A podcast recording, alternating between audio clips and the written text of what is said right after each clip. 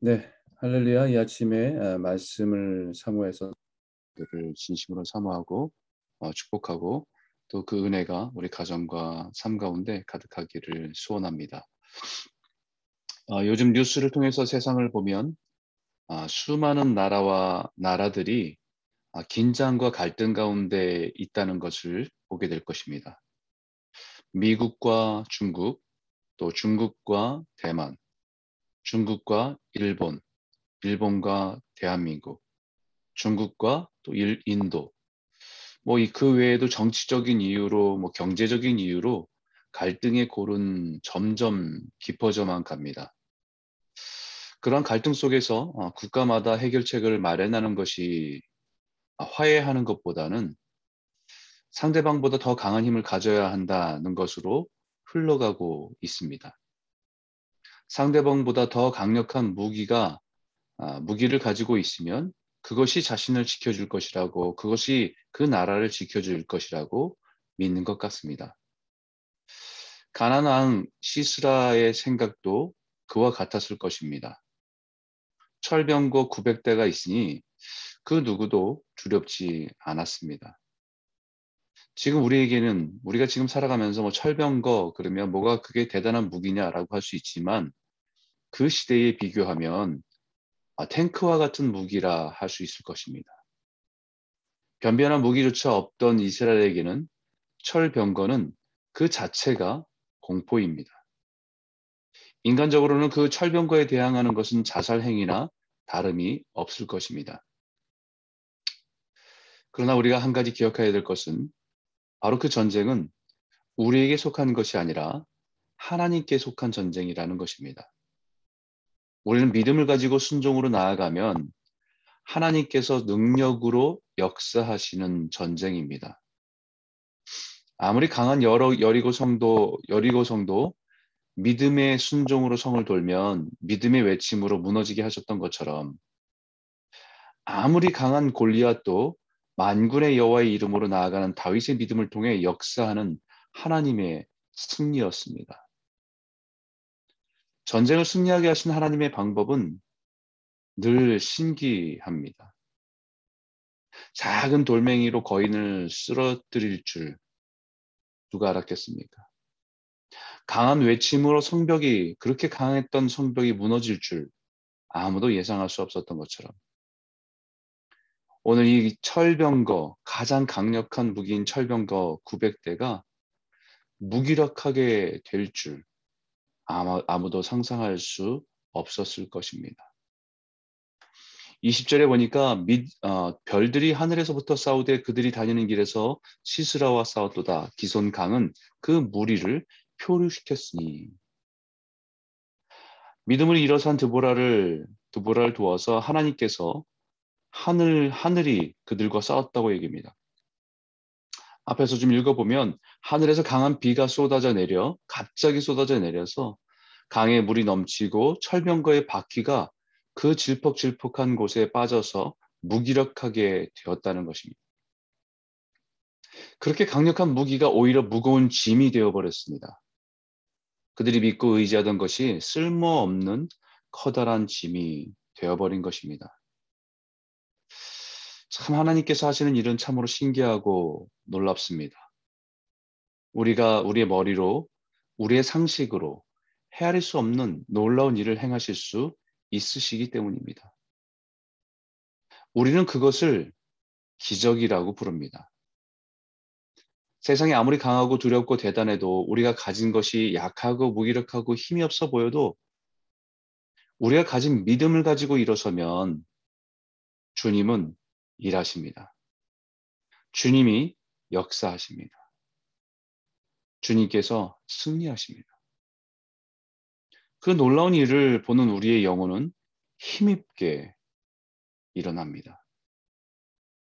그러나 그 놀라운 역사를 보았음에도 불구하고 여전히 무기력과 불신앙으로 하나님의 일을 참여하지 않는 사람들이 있습니다. 23절에 보니까 여호와의 말씀에 메로스를 저주하라라고 말합니다. 메로스의 위치는 누구를 향한 말인지 정확한 것은 알 수 없지만 아, 분명한 것은 그 가난의 전쟁에 마땅히 참여해야 하지만 여전히 미온적이고 불신앙적인 태도로 살아가는 사람들을 대표해서 하는 말입니다.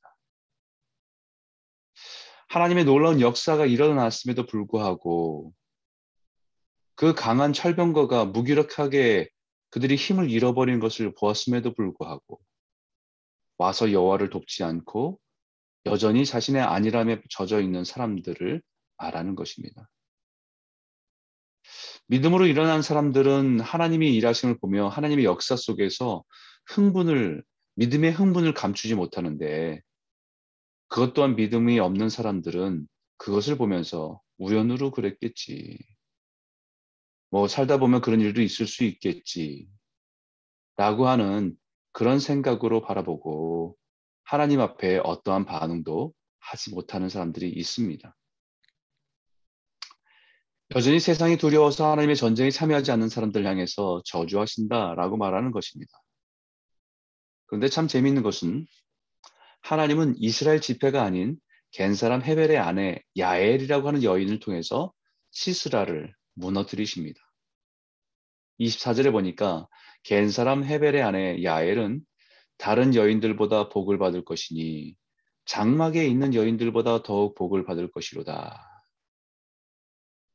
마땅히 참여해야 할 이스라엘 백성 중에서 참여하지 않는 사람이 있지만 하나님은 이스라엘 백성들이 아닌 헤벨 사람 야엘이라고 하는 여인을 통해서 하나님의 역사를 이루어 가십니다. 이스라엘의 무기력한 상황 가운데 사람들이 그 두려움 가운데 있을 때에 여인으로서는 약하지만 이스라엘의 어머니로서 일어난 드보라를 통해서 이 일을 이 역사를 행하셨던 것처럼. 그러나 수많은 이스라엘의 많은 여인들이 장막에 있고 그 가운데 그 자리에 머물러 있지만 이 헤벨의 야, 아내 야엘 이스라엘 백성이 아님에도 불구하고 그 여인이 일어나 하나님의 일에 동참하고 하나님의 일에 순종하는 일을 보게 하시는 것입니다. 하나님은 하나님의 나라를 세워가는 일에 우리가 아니어도 이루어 가십니다. 다만 이 땅에 사는 동안에 우리의 인생에 그 하나님의 나라를 이루어가는 일에 우리들을 인생의 기회를 주시고 우리를 초대하시는 것이죠. 우리에게 생명을 주신 주를 위해서 마음껏 사랑하고 그 사랑으로 헌신하고 살아갈 수 있도록 허락하신 기회입니다. 그것은 우리를 힘겹게 만들고 피곤하게 만들기 위함이 아니라 오히려 우리를 더욱 강건하고 이 어둡고 혼탁한 세상에서 빛나는 인생으로 살아가기 위해 부르시는 것입니다. 그래서 드보라는 마지막으로 우리에게 강한 메시지를 한마디로 남기죠. 31절입니다. 여호와여 주의 원수들은 다 이와 같이 망하게 하시고 주를 사랑하는 자들은 해가 힘입게 도둠 같게 하시옵소서. 아, 오늘 읽었던 말씀 중에 마지막 부분에 보면 그 시스라의 어머니가 시스라를 기다립니다. 늘 전쟁에서 전리품을 가지고 돌아오는 것을 기다리고 있는 어머니와 그 여인들의 모습을 보여줍니다. 아마 그 전, 전리품을 챙기고 그것을 가지고 나누느라고 시간이 걸려서 그렇지 분명히 그것을 가지고 올 것이다라고 하는 기대를 가지고 바라봅니다. 그것은 세상입니다. 힘을 가지고 자신들이 원하는 것을 얻고 그것이 마지막까지 자신의 인생의 소망으로 들고 살아가는 사람들의 모습을 그대로 비춰주는 것이죠. 그러나 아무리 강한 세상이라고 할지라도 결국은 하나님의 권세 앞에 무너지고 말 것입니다. 망하게 될 것입니다. 세상에 어둠이 짙어서 빛을 볼 수 없는 세상이라 할지라도 아침에 동이 터오듯이 주의 날은 임하게 될 것입니다. 그때 누가 빛나겠습니까? 주를 사랑하는 자. 주를 사랑하는 자가 그 어둠을 뚫고 빛나게 되는 것입니다. 성경의 역사에 가장 암흑과 같은 시간이 언제였겠습니까? 우리가 묵상하는 사사기 시대도 어둡지만 아마 다니엘 시대가 가장 어두울 것입니다. 다니엘 시대는 이스라엘이 이방의 바벨론에 의해서 망했습니다. 나라를 잃어버렸습니다. 예루살렘 성전도 세상의 힘에 의해서 무너지고 그 안에 있는 성물들은 다 탈취당한 허무한 시대입니다. 세상 어디를 보아도 하나님의 역사, 아니, 하나님의 존재, 하나님을 바라볼 수 있는 곳조차 찾아보기 힘든 시대입니다. 마치 교회가 무너지고 교회를 예배하는 성전들이 다 무너져서 세상 눈을 씻고 찾아봐도 어디 예배 드리는 사람 찾아볼 수 없고 신앙이 있는 사람 찾아볼 수 없는 것과 같은 그런 시대일 것입니다. 그 시대는 믿음을 가지고 자신의 신앙을 조차 지키기 힘든 시기입니다. 그 어두운 시대에 믿음으로 살아낸 다니엘을 향해서 하나님은 이렇게 표현하셨습니다. 다니엘서 12장 3절에 지혜 있는 자는 궁창의 빛과 같이 빛날 것이요 많은 사람을 옳은 대로 돌아오게 하는 자는 별과 같이 영원토록 빛나리라. 밤이 깊을수록 별은 더욱 빛납니다. 그 별빛이 누군가에게는 길이 되어 줍니다. 세상이 아무리 어두워도 작은 믿음으로 일어나 세상을 비추면 자신을 비추는 태양의 빛으로 세상의 세상을 어두운 세상을 밝힐 수 있는 것이 별입니다. 그 다니엘이 어둠에 짙게 깔린 세상을 살아가면서 한 가지 붙들고 살았던 믿음이 무엇인지 아십니까? 다니엘서 9장에 보면 이렇게 말합니다. 내 하나님 여호와여 여호와께 기도하며 자복하여 이르기를 크시고 두려워할 주 하나님 주를 사랑하고 주의 계명을 지키는 자를 위하여 언약을 지키고 그에게 인자를 베푸시는 이시여. 세상을 보아도 아무리 보아도 하나님의 존재가 보이지 않고 바벨론의 힘은 그 어떤 것 어떤 것으로도 무너뜨릴 수 없는 그런 세상 속에서 그가 붙들고 살았던 것은 여전히 주님은 크시고 우리가 경외하고 두려워할 분은 그분이시며 그리고 그분에게 사랑하고 주의 계명을 지키는 자에게 하나님은 반드시 언약을 지키시고 은혜를 베푸시는 분이라.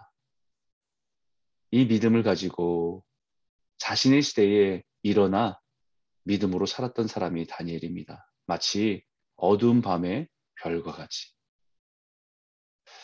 다윗의 고백도 마찬가지 아닙니까? 나의 힘이여 힘이신 여호와여 내가 주를 사랑하나이다.